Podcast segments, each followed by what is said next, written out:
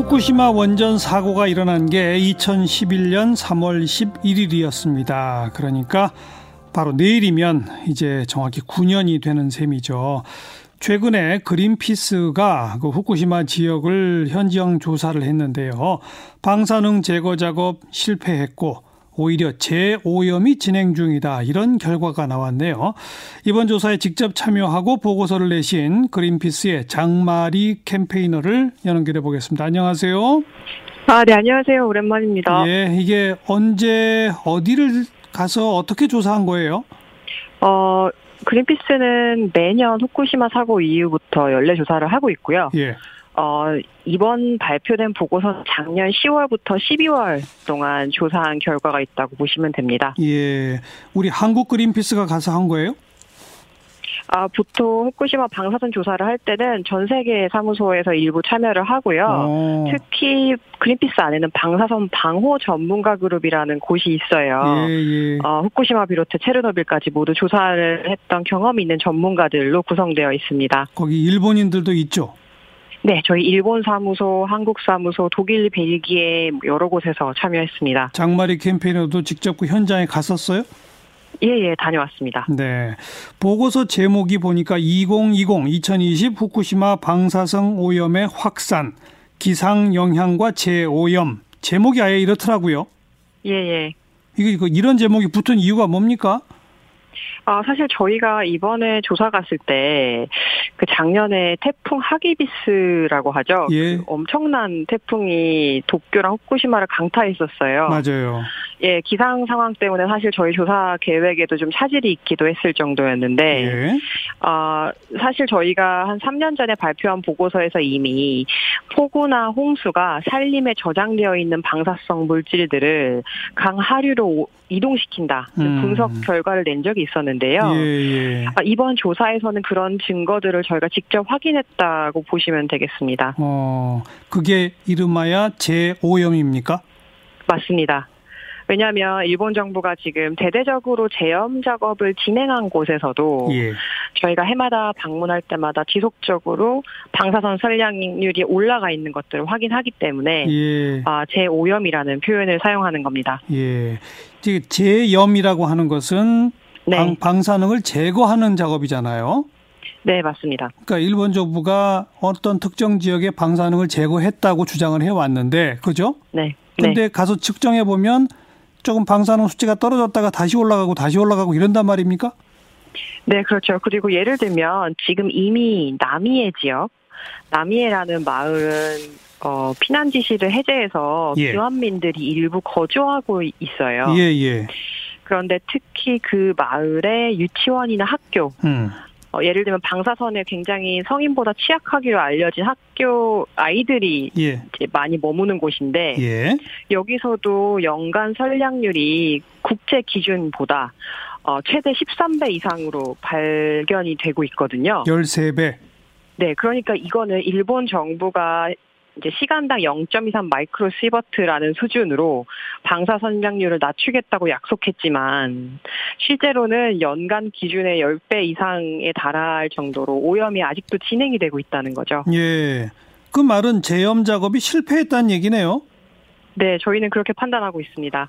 재염은 실패했고, 그 다음에 그나마 산림 쪽에 그냥 축적돼서 사람들 사는 데 근처에는 없던 것이 태풍 같은 게 불면 사람들 사는 근처로 온다는 얘기입니까? 재오염은? 네, 맞습니다. 어, 후쿠시마 현이 70% 이상 산림으로 이루어졌다고 잘 알려져 있는데요. 예, 예. 어, 사고 이후에 산림에 저장된 그 고준위 방사성 물질들은 산림 안에서 천천히 이동하면서 존재해요. 네. 그게 어, 어디 없어지지 않습니다. 예. 그런데 이 지역을 제염할 수 없기 때문에 여기를 저장고라고 저희가 표현을 하는 거예요. 그렇겠죠. 네, 그런데 생각해 보시면 큰 비나 바람이 불었을 때 그 안에 있는 물질이 이동하지 않겠습니까? 네. 그런데 비가 많이 내리면 그 물을 타고 사람들이 살고 있는 마을이나 아니면 전혀 방사성 오염이 없던 강 그리고 바다까지도 방사성 물질들이 이동을 하는 거죠. 맞아요. 그러니까, 그러니까, 그게 네. 재오염이 된다 이 말이군요. 네, 그러니까 여전히 방사선 사고가 나도 네. 자연은 자연의 일을 하기에 마련이잖아요. 예, 예. 비가 오고 바람이 부는 게 정상적인 자연 활동인데 예. 여기에 방사성 물질들이 포함이 되기 시작하니까 음. 사람의 힘으로 통제할 수 없는 수준으로 자연 현상과 함께 방사선 오염들이 확산이 되는 겁니다. 네. 그 방사성 물질이라고 하는 거는 한 번 이 자연 상태로 배출되면 안 없어집니까? 네, 반감기라는 것이 있지만 지금 세슘 만 따져도 어, 앞으로 22세기까지는 계속해서 방사선 방사능들이 방출이 될 것으로 예상을 아, 하고 있고요. 예, 예. 예, 무엇보다 중요한 건 세슘이나 스트론튬 같이 인체에 치명적인 영향을 미치는 방사성 물질들은 네. 원전 사고가 나지 않았으면 나오지 않을 그렇죠. 물질들이에요. 예. 어, 예컨대 방사선량률을 논의할 때 어떤 측면에서는 어, 자연 방사선이 해마다 나온다. 네. 그렇기 때문에 원전 사고 이후에 방사선에 노출이 돼도 이게 위험하지 않다. 예.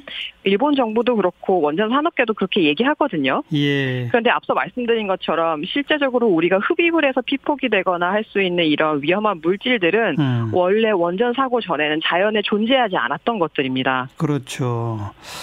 그러니까 뭐 정부가 한다고 하는 그 제염 작업이라는 것도 어, 방사성 물질을 반감시킬 수 있는 방법이 없기 때문에 예컨대 방사성 물질에 오염된 흙이나 이런 걸 퍼담아서 그냥 이 저 탱크 같은 데 가둬놓고 이런 것밖에 없는 거 아닙니까?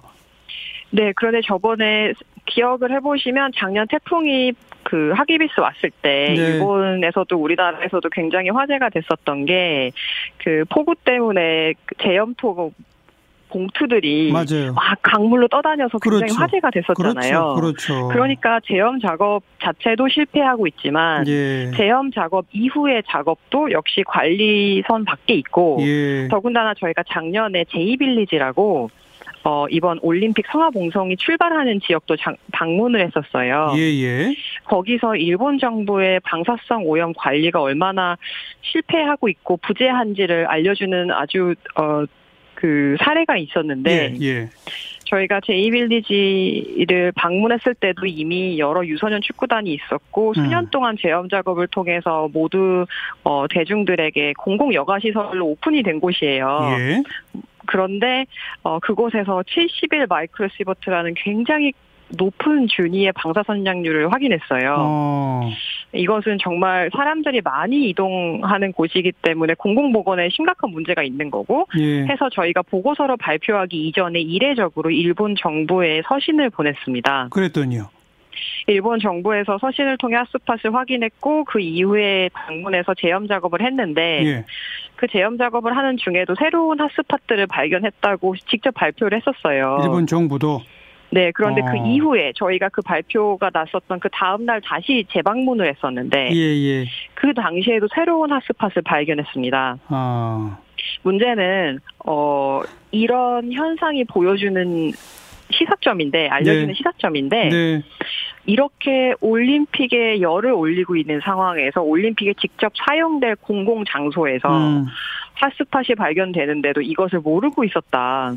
그 얘기는 재오염 위험이 있다는 걸 알면서도 주기적으로 방사선 관리를 전혀 하고 있지 않다라는 그렇죠. 어떤 그렇죠. 일례인 거죠. 그런데 예. 이런 상황에서 그 전 세계적인 행사를 과연 일본 정부가 치를 수 있는 어떤 역량이 되는 것인가 하는 부분에 예. 아, 정말 심각한 의구심이 드는 부분인 거죠. 관리를 일부러 안 하는 거 아니에요? 측정도 일부러 안 하는 거 아니에요? 일본 정부는?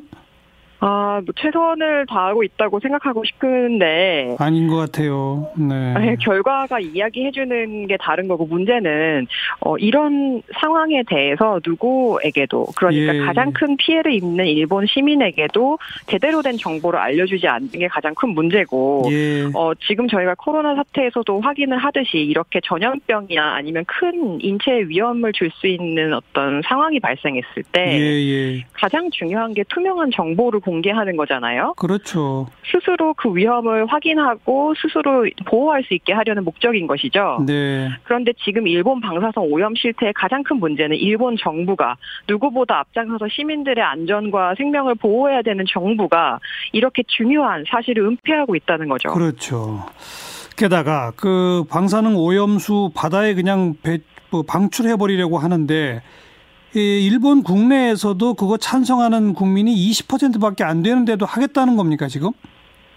어, 네 그렇습니다. 후쿠시마 뿐만 아니라 음. 어, 다른 지역에 있는 시민들도 어, 이 오염수를 방출했을 때 결국 가장 큰 피해는 일본에게 돌아온다라는 걸 잘 인지하고 있는 건데요. 예, 예. 문제는 제가 지난번에도 출연해서 여러 번 말씀드렸던 것처럼 오염수를 저장해야만 하는 이 환경이 일본 정부에게는 경제적으로 굉장히 큰 부담이고요. 예. 또한 아베 정부는 정치적인 부담까지도 고려를 하고 있기 때문에 음흠. 계속 그 증거들을 없애는 작업을 하는 거죠. 예.